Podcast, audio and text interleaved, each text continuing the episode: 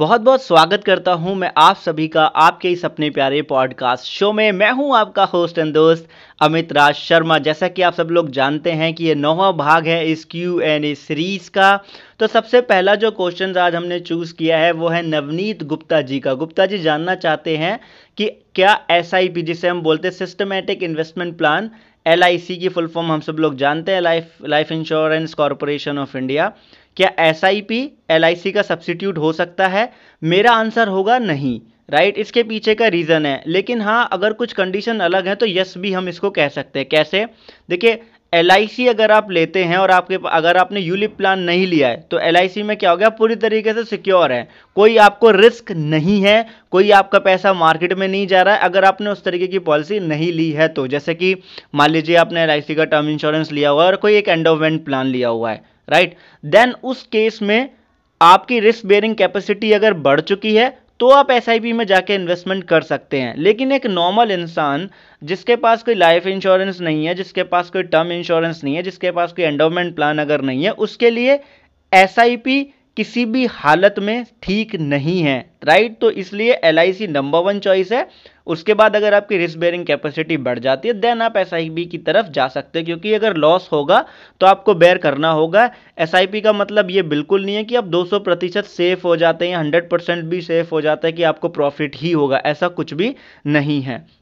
Okay I hope कि आपको answer मिल गया होगा। अगला जो सवाल है हमारे पास वो है विनेश बंसल जी की तरफ़ से। श्रीमान बंसल जी जानना चाहते हैं कि अगर मैं हेल्थ इंश्योरेंस प्रीमियम पे करता हूँ तो मैं किस तरीके से इंश्योर्ड होऊँगा? राइट. देखिए बंसल जी, ये डिपेंड करेगा कि आप किस कंपनी का कौन सा प्रोडक्ट आप चूज़ कर रहे हैं। क्योंकि बहुत से प्रोडक्ट ऐसे जिनका प्रीमियम चीप है तो उसमें समर शॉर्ट भी हमें कम देखने के लिए मिलता है बेनिफिट भी कम देखने के लिए मिलते हैं।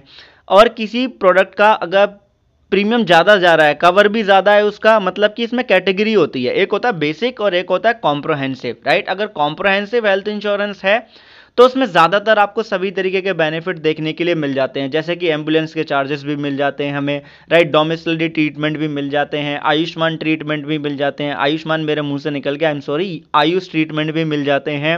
और इन पेशेंट हॉस्पिटल तो खैर सभी हेल्थ इंश्योरेंस में होता है राइट डे केयर ट्रीटमेंट भी हमें मिल जाता है। और उसी के साथ साथ क्या होता है कि हमें नो क्लेम बोनस भी देखने के लिए मिल जाता है। हर साल जो हेल्थ इंश्योरेंस हम जो कराते हैं, अगर एक साल हम कंप्लीट कर लेते हैं नो क्लेम बोनस के साथ साथ हमारे हेल्थ चेकअप के लिए भी हमें बेनिफिट देखने के लिए मिल जाता है। तो सारे इस तरीके का जो फीचर्स है, वो डिपेंड करेगा कि आप किस तरीके का प्रोडक्ट चूज़ कर रहे हैं। और इसके लिए आप यू द रियल टाइप करें यूट्यूब पे हमारे चैनल पे विज़िट करें, आपको काफ़ी सारी वीडियोस मिल जाएँगी। Thank you for your question अगला सवाल है अंशुल जी की तरफ़ से।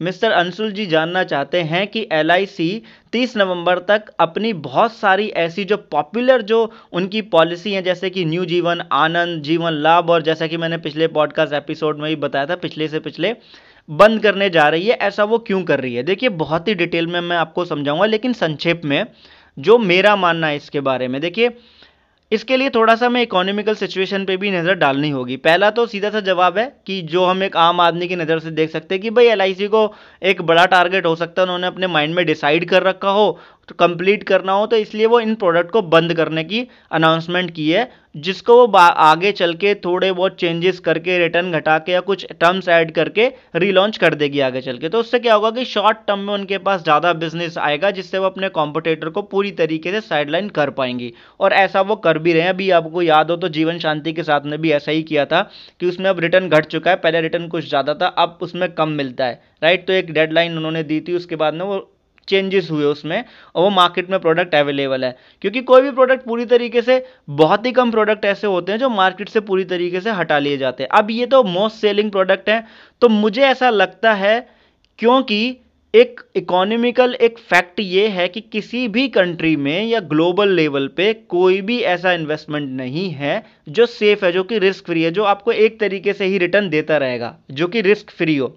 एलआईसी में अगर आप इन्वेस्ट करते हो तो वो एक risk free investment type of हो जाता है, क्योंकि एंडोमेंट पॉलिसी लेते हो तो। अब रिस्क फ्री जितने भी इन्वेस्टमेंट हैं, उनका रिटर्न जो है घटता जा रहा है राइट तो ऐसे में एल ने जो कमिटमेंट किए हैं किसी भी पॉलिसी के थ्रू क्योंकि पॉलिसी इन दी एंड क्या है? कस्टमर और एल के बीच वो एक कॉन्ट्रैक्ट तो वो जो उनको बेनिफिट फुलफिल करने हैं तो वो ऑब्वियसली बात है इकोनॉमिकल फैक्टर तो आएगा ना तो उसको पूरा करने के लिए ही एक समय सीमा तय हो जाती है ऑटोमेटिकली जो भी इकोनॉमिक तौर पे जो भी उतार चढ़ाव आते हैं राइट तो उसके अकॉर्डिंग ये सब डिसाइड होता है देन एक प्रोडक्ट को क्लोज किया जाता है या उसमें चेंजेस कर दिए जाते हैं राइट तो आई होप कि आप समझ गए होंगे मेरी बात को। और एक चीज़ मैं आपको और ऐड कर देता हूँ यहाँ पे, जैसे कि मैंने आपको बोला था कि रिस्क फ्री जो इन्वेस्टमेंट्स होते हैं, जैसे कि मान लीजिए पहले लोग एफडी करते थे तो 20-20 प्रतिशत तक का रिटर्न देखने को मिला किसी ज़माने में राइट? और जो पेंशन प्लान थे एलआईसी के पेंशन प्लान ने खुद पंद्रह परसेंट, बारह परसेंट, दस परसेंट तक का रिटर्न लगातार कई कई सालों तक लोगों को दिया, जिनके पास उस टाइम की है दस दस परसेंट वाली, वो आज भी उनको मिल रहा है। तो अब क्या है? अब नहीं मिल सकता ना। सिचुएशन चेंज होती है रिटर्न घटते हैं तो उसके लिए पॉलिसीज़ भी चेंज करने पड़ते हैं, और ये सभी कंपनियों में आपको देखने के लिए मिलेगा धीरे धीरे राइट तो thank you for your question and the time अगला सवाल है हमारे पास अमाल जोसफ जी की तरफ़ से। श्रीमान जोसफ जी जानना चाहते हैं कि क्या जैसे कि एडिशनल राइडर होते हैं एक्सीडेंटल राइडर और क्रिटिकलनेस राइडर एक टर्म इंश्योरेंस के साथ लेना बुद्धिमत्ता का काम है। जी, बिल्कुल बुद्धिमत्ता का काम है। मान लीजिए किसी ने 50 लाख का टर्म इंश्योरेंस लिया है और पचास ही लाख का उसने एक्सीडेंटल डेथ बेनिफिट राइडर उसमें ऐड कर लिया है और क्रिटिकलनेस भी उसने ले लिया है। तो पहले क्रिटिकलनेस की बात कर लेते हैं। अगर क्रिटिकल इलनेस राइडर लिया हुआ है, किसी को भगवान न करे, ऐसी कोई बीमारी हो जाती है तो उसको फिर ना चिंता करने की ज़रूरत नहीं होती, क्योंकि उसको पैसा मिल जाएगा, उसके टर्म इंश्योरेंस से, उसकी लाइफ इंश्योरेंस कंपनी जो है, उसको पैसा वहाँ से देगी मनी उसको देगी, और वो अपना ट्रीटमेंट करा पाएँगे।